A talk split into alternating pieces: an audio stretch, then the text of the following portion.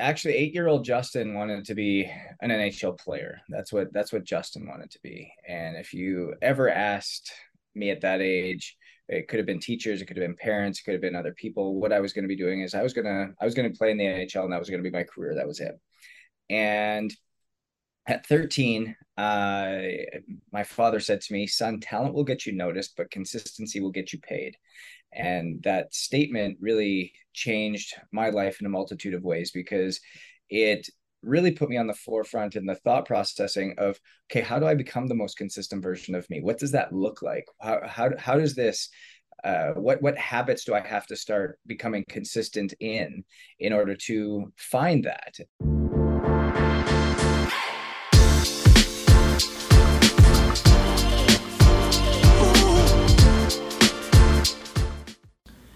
Did you know that we each lose a different amount of electrolytes in our sweat, largely based on our genetics?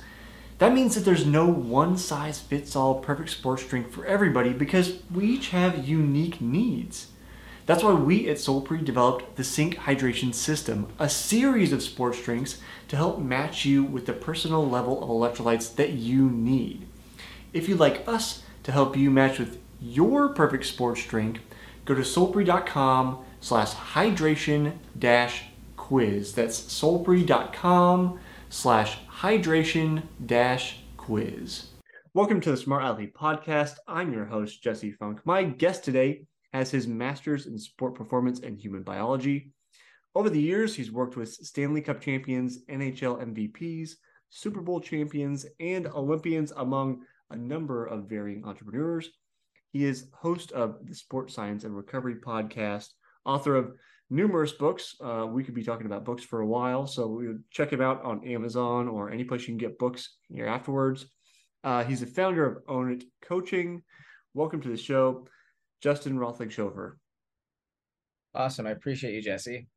Yeah. Thanks for hanging out. Um, you know, I, I know listeners hear me say this all the time, but um, I'm always very grateful that people wanted to spend a little time with me here on Fridays to record and, and hang out for a minute. Uh, it's kind of those, as you and I were talking about before we got going with like technological problems, one of the technological upsides being you get to meet people that you wouldn't necessarily come across otherwise. So just, you know, a big thank you for for hanging out with me. Oh, you're very welcome. It's uh, it's always awesome to be able to provide a little bit of value to listeners and then uh, like I said, just honor to you because a lot of people forget podcasting is something that you pour into as well. It's something that you put time and energy into, and um, you're holding the space. So, uh, honor for you, uh, or honor to you for continuing to lean into that. And I hope your listeners um, appreciate all the work that you do. I appreciate it. Um, so, I think the the question I like to get off off the bat, it, which is, you know, kind of the background question, like how do you find yourself doing what you're doing? Like, I, it, unless I'm wrong, and I'd love to be wrong, I I feel like you don't see like eight year old Justin being like, I'm gonna coach like all these sports performance people and entrepreneurs. Like, I don't think that's necessarily where you start out as a kid, unless maybe it was, you know, for for you. So, like, how how does that path get developed where you get to where you are now? Yeah, so actually, eight-year-old Justin wanted to be an NHL player. That's what that's what Justin wanted to be. And if you ever asked me at that age, it could have been teachers, it could have been parents, it could have been other people. What I was going to be doing is I was gonna I was gonna play in the NHL, and that was going to be my career. That was it. And at 13, uh, my father said to me, "Son, talent will get you noticed, but consistency will get you paid." And that statement really changed my life in a multitude of ways because it really put me on the forefront in the thought processing of okay how do i become the most consistent version of me? What does that look like? How how, how does this uh, what what habits do i have to start becoming consistent in in order to find that? And uh, at 13 started wearing heart rate monitors brainwave sensors pulse oximeters you name it to try and get that edge and reading medical journals and studying every nutrition book sleep book you could that i could get my hands on and i became obsessed with this space and as i matured through my um, playing days all of a sudden I was fortunate enough to come down to the states on a hockey scholarship, and uh, hockey was going great. I was still on that trajectory, and um, I got just bit by this performance bug. Like I wanted to know more. I wanted to continue to lean in as I'd been diving into this for about six years, 13 to 19 years old, and really just started to love it and knew that all of a sudden when you put effort into something, when you became aware of something, when you changed the stimulus, when you were able to um, adopt a habit, it could impact the outcome.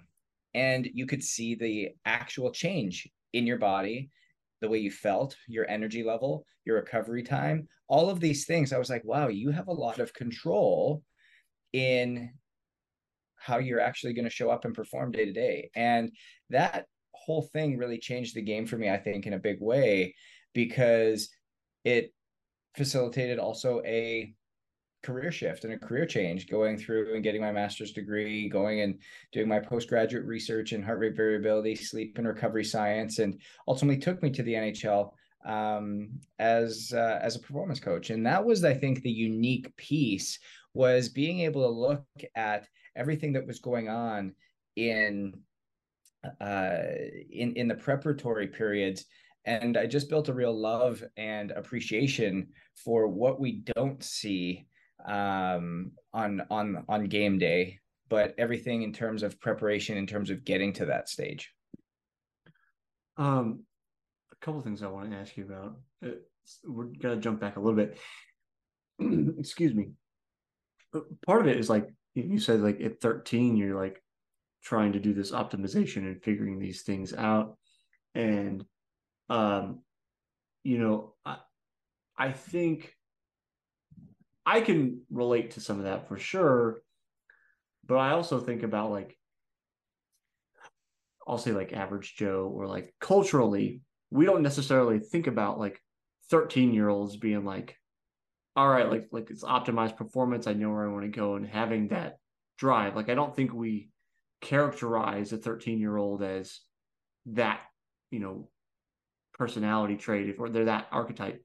So I wonder about your thoughts on can you can you teach desire or are you just born differently? Like you know that that kind of like nature versus nurture where where does that where does desire come from that kind of situation? Either for you personally or in general. It's a it's a great question. And actually our company's uh or my company's slogan is um own your different. And at the end of the day, everybody's different. Everybody has something else that motivates them. Everybody has something else that drives them. Everybody has different characteristics that are God given that are going to make them world class at something. And for me, it was this massive love for data, this massive love for information to better myself. And I think I learned at a very young age that because I was bullied as a kid. I was uh, I I called a curse. I was extremely athletic, but also overweight at the same time. Um, and a lot of boys go through this um, as they as they kind of go through puberty later in life.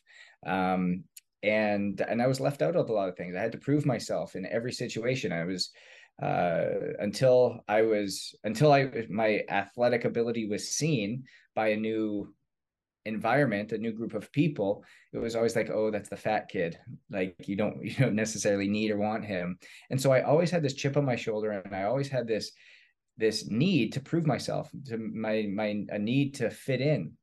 And when all of a sudden i was like hey i have an ability and i have a way in which i can now control and harness some of these talents that I have and and be able to harness some and and ultimately put things back in my hands that can make myself better, it it's something that I just got super addicted to and and really obsessed over.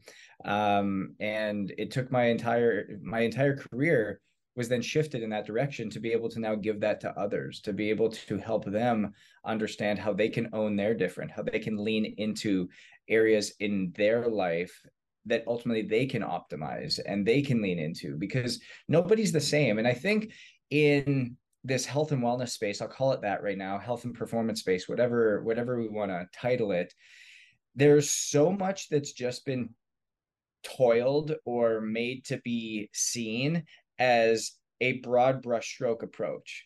And I've got the best product that you need. I've got this amazing red light. I've got this cold tub. I've got this um, this uh, heart rate sensor. I've got this HRV sensor. I've got this sleep monitor. I've got this bed product. I, all of these products that say you do this, you're going to be the best version of you. You're going to be optimized. You're going to be like a, a superhuman. And that's just not the case. It's not true because all these things are just tools. And if we're not utilizing the tool for what our body's needs are, and what helps us own our different or leans into whatever that different is we're not actually going to yield and realize the results that we're looking for and we're going to leave a whole bunch of potential on the table. And that's where my passion comes from. That's where my uh, my true desire comes from is being able to help under other people understand themselves at a personal level mentally physically spiritually emotionally and ultimately then realize that potential in a deep way by utilizing these tools in a powerful way because we've got amazing technologies now. We've got amazing uh, so much more information than than i had access to or even the ease at which i had access to it then. And it can literally change your life but we don't know how to use it in an impactful way. That's that was uh, my initial thought when i was kind of making notes about it, is just like almost like information overload because we we have the ability to get all of this info about ourselves but then we go like you know without instruction or history or, or or, you know the knowledge to know what to do with it we go well now what? Like i've got all this information sure. but what does it what does it mean? What do i do with it? And i guess that's where you come in right? Well, that's exactly it. And so um the tech side of our company we we call it um we we say we are the so what um, we've got all this information. So what? Like, now what? What do we do? Um, and it's not that we have an information problem in our society, we have an application problem. We can't connect the dots. We can't take all of this information, all of this knowledge that we have, and be able to then put it to proper use. Whether it's um, information that we learn from a podcast, whether it's information that we learn from a book, whether it's information that we learn from a TV show or um, a conference we go to, or wherever you're yielding this information from, a wearable device, whatever you're yielding it from, we need to be able to turn it into practical application practical practical day in day out habits and strategies and systems that become something that we can actually use. And the hardest part about that is that by being in this information overload space, by being in this confused space, we ultimately are not able to learn it in the level in which we truly need to know it. And so when we can help somebody understand it to a really deep level, and when I'm saying a really deep level, it's just practical application, like just a to do thing. You don't have to know the science in depth. You have to know the action step in depth and really feel good about it. That increases competence. When competence is increased, it automatically increases confidence. And when confidence increases, it improves consistency. And when consistency improves, it, imp- it creates change or improves results. And that system and that structure doesn't even it doesn't even allow us to get started because competency is so low in a lot of this area because there's just hey there's this tool there's this tool there's this tool there's this information there's this blood test there's this wearable device there all of this information is just being thrown at people and they're like i don't understand it i don't like it i don't want it and it stops the competence flow. And so you don't even allow yourself to go down this journey and you're like i just need to be more consistent. Yeah more consistent with what? More consistent right. when? How? Like you don't even know what you're being have to be more consistent at. And so when you don't know what you need to be more, more consistent at you can't get the results or the change that you're looking for because we have to go back two and three steps because you don't have the confidence in what you're doing yet. You don't have the competence of what you're doing yet. And so if we can start there and take the information that exists create competence around it nutrition hydration sleep environment mindset, immune function, hydration, uh, self care. Those are the eight controllables we work off of. If we can create competence around what they have to do based off of this deep personalized data and information. It increases their confidence. It uh, thus increases the consistency in which they're going to engage in these actions, and then it creates change no matter what. You know, one of the things that I think about when kind of when I was talking about uh, alluding to information overload, not just the the data we can collect, but just like uh, as a kind of a concrete example, there's a um, an e-commerce like entrepreneur conference I like to go to. Doesn't matter what conference you go to, there's going to be all the kinds, all kinds of like talks and lectures, and you can learn all these different things. And I joke with a friend of mine that, that also goes to this conference, and we're just like, we're not going to use any of this stuff. And, and the reason is that there's so much stuff you can't possibly follow all of the chains of like I'm going to do this and this and this and this and like all at once and and be consistent in it. So I I feel like a big stumbling block for change for people, whether it's from non-active to active, or whether it's like trying to get to the next level, whatever that means for you, is how do I focus on one new system and become competent and consistent in it before I try to like move on to the next one. You know, you're talking about like the the eight kind of pillars or areas that you work on. I assume you're not like here's all eight things at once go. Maybe you do. Maybe you've got a way to to teach people that, but it seems like that you kind of get that like overwhelming thing, and then people shut down because making big changes and like a huge lifestyle change all at once is is difficult. Yeah, so it comes back to being able to create systems. And when you don't have a when you don't have systems or you don't have a strategy, it all just falls upon you at once and it creates overwhelm. And then because you're overwhelmed, you don't take any action. And because you don't take any action, you don't take any change. And so you continually feel like you're in this stuck routine where it's just like cyclical in nature. So I and so when we when we when we look at that and we talk to that, what we need to make sure we're doing is number one, we prioritize. And when we pri- when we create priority, it leads to a level of focus.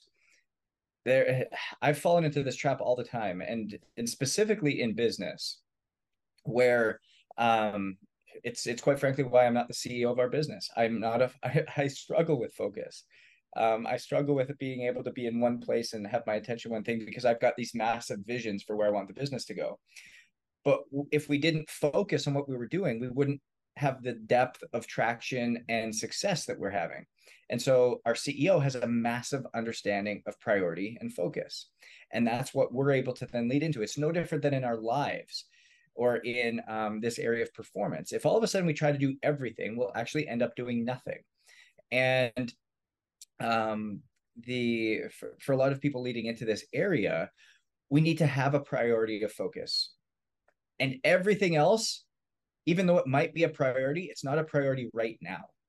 And it can come as we go down to different iterations in this journey. So, for example, you've got somebody on a call and they're like, These are all the things that are going wrong in my life. I'm overweight. I can't sleep well. I'm stressed out. Um, I, I'm not performing at the level I need to. Okay, cool.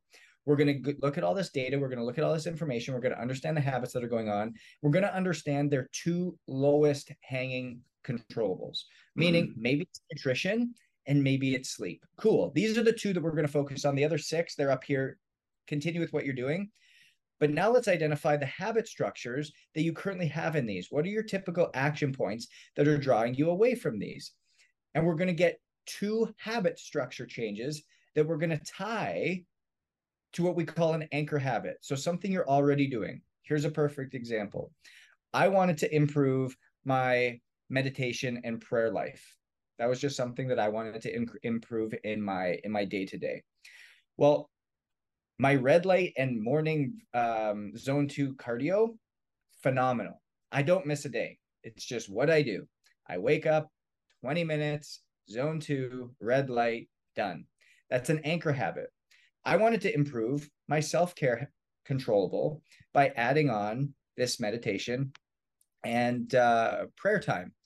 How do I do that? How do I make sure this happens? Well, I never miss red light and I never miss my um, zone two. So I'm going to meditate and do my prayer work while I'm doing my zone two training in the red light. It's it's simple. So all of a sudden, within a week, I've made this and I've made this a habit. I don't I don't miss it anymore. And so two and a half years later, boom, boom, I it, it's it's just been dialed in and it's super easy. Same thing. Somebody wants to start drinking more water. Well, the first thing they do is they've got uh, the first habit they currently have is they have coffee. Okay, what if we put your water bottle in front of the coffee maker so that when you go and you make your cup of coffee, you fill your water bottle up and you take that first 16 ounces in before you even have your first cup of coffee. How Im- how amazing is that that you can now do that? Your second time, well, it's a habit that I take my dog for a walk at noon. Perfect. It's easy to say I'm going to drink 100 ounces of water a day, but if you don't have like guidelines to get you there, how are you going to make sure that that happens? Okay, I take my dog for a walk every day at noon religiously. Perfect. You had 16 ounces of water before you had your cup of coffee. Have another 16 ounces of water when you're on your walk, and then you, uh, let's say you have uh I don't know something before dinner. You you watch a TV show before dinner. You're gonna have another 16 ounces there immediately, without even talking about any other water that you're taking in throughout the day. You're already up to 50 ounces of water, and you've built this new habit structure into into play without having to think about it, because there's a water bottle in front of your um, uh, coffee maker. There's a water bottle at your dog's leash, and there's a water bottle next to the TV remote. Boom, done. No thought, no anything, no forced behavior change therapy, none of these things. It's something that's very easily built in. And so that's the level of focus is that we wanted to improve hydration, we wanted to improve self care, and now we're able to do that. And then you start moving on, and then you start uh, are able to start implementing. It's you remind me of um, this i think it's a book but i, I could be mistaken. It's something my my wife talks about. Uh, i think the book's called the lazy genius. And it's basically about building systems. It's like a set it and forget it kind of thing. Like you you you build your system once and then you're done. Like you don't you don't have to continually like have to use that motivation you because we only have so much kind of like umph motivation every single day to to use. You burn through it. But if if you set up your systems, then it's just is what as you mentioned, it just happens. Like you don't have to consciously go drink more water, drink more water. It's just there for you. And uh, it, it seems like it's all in the preparation, right? Like setting yourself up for success and then not not spending your day trying to like listen to pump up jams to try to keep you going with whatever new goal you have. It's like, you know, get it down and then you're good. Uh, that being said, say, go ahead. I wouldn't even say preparation. I, I, it all, it comes back to intentionality. Okay. Because I think there's a big difference between preparation and intentionality. You can prepare as well as you want to, but still you don't in you, you you become unintentional when you execute and it still doesn't work. But if you have a strong intentionality about what you're doing, intentionality obviously has a level of preparation to it because you have you have an intention to um drink more water and you have an intention to put your water bottle in front of these areas and put it where you need to go. Awesome. Now the execution is there and you still have to be intentional about picking that bottle up and going outside when you go for a walk with your dog. You still mm-hmm. have to mm-hmm. be intentional about drinking while you're sitting and watching your show for 30 minutes. And so these are the types of things that um, I love the word intention because um, intent is something that is learned, it's not something that is innate. And after working with all of the people that I've worked with, from professional athletes to billionaires to um, ex high level government officials, they all have one thing in common. Well, actually, they have two things in common. Number one is a high level of intentionality, and number two is a high level of ownership. They take ownership for who they are, they take ownership for their actions, and they have a high level of intentionality of what they're doing from a day to day basis.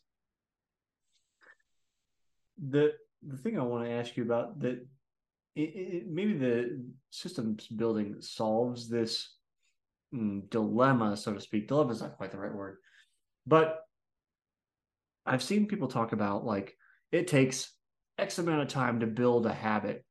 You know, like you have those like kind of anchor habits or whatever. Is this a concept you even deal in, or is it more like the whole thing is intentionality and, and systems building?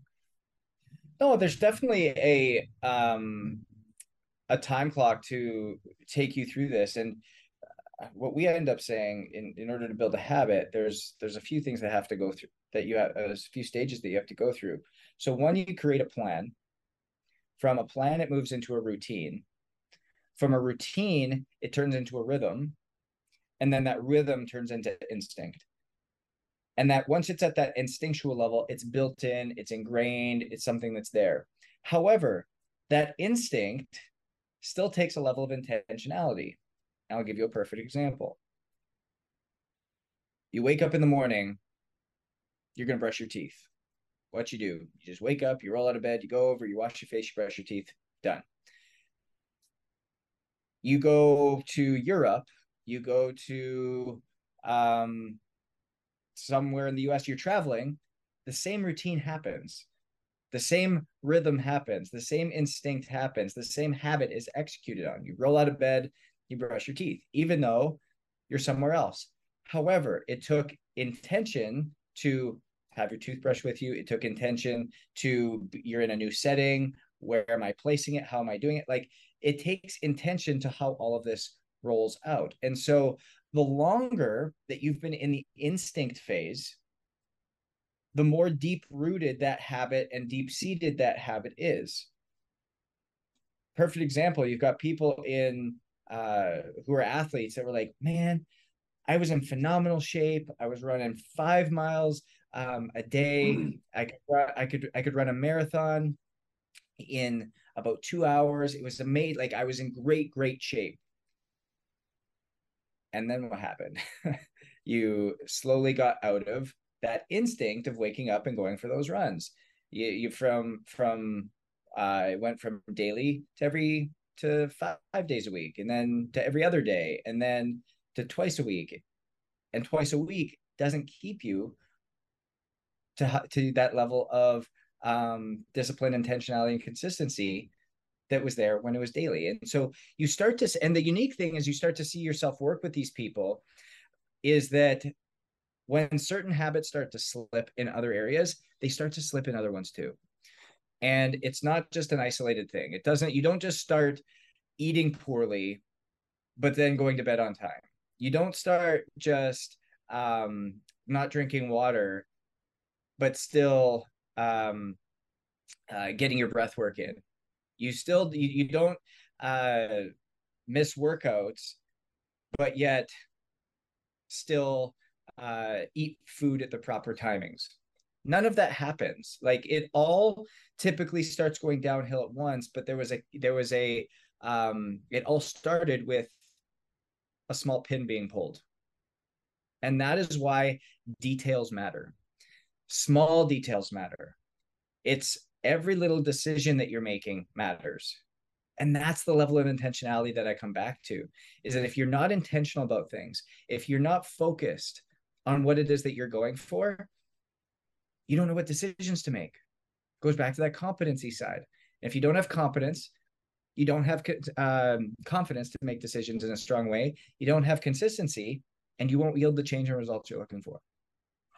I mean, it seems like we talk about like uh, consistency across actions. Um, that I think the kind of like buzzword or the buzz phrase, which which makes sense, and, and certainly in this context would be like intentional living. And I think about we're we're gonna run out of time. Not not to get get all all these points, but um, you have um, like some posts and talks about like storytelling with data and, and talking about the story of a, a person.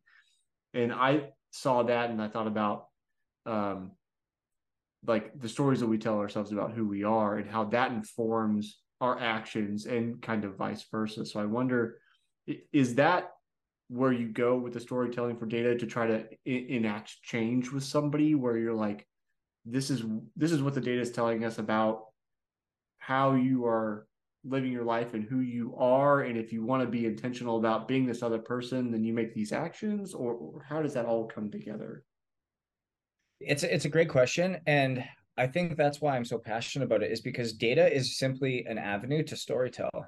And when you can storytell there's nothing more impactful along the way. Like that is the true need of data is being able to storytell what's going on in your body. And the better you can storytell the better you have some type of evidence the better you have have some type of ability to validate or um, bring awareness to what it is you're doing the more impactful you can be Justin, uh, as we are running out of time, I'm going to ask you the question that I've been asking every single person this year since I have a, a singular question that goes across all guests. Um, and the question for this season of the podcast is how do you celebrate your wins? Oh, that's a good one. I have to think about this for a second. How do I celebrate my wins? I mean, it would, it would, uh, it's, it's not with one thing, I don't think, but it's with a high degree of intentionality. Um, and I'll give you an example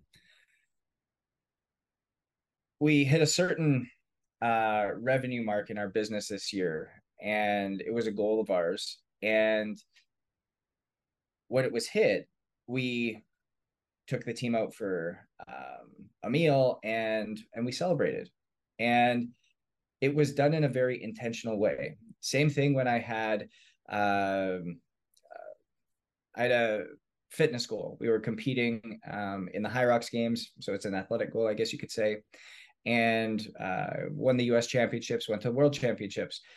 After that U.S. championship win, we very intentionally set a moment to celebrate. It wasn't that you just went right back to it, and I think I do that on a daily basis as well with um, uh, date night with my spouse and uh, gratitude journaling after um, uh, my morning routines to be able to hey like what wins did i have and which ones can I be like super intentional about just being grateful for?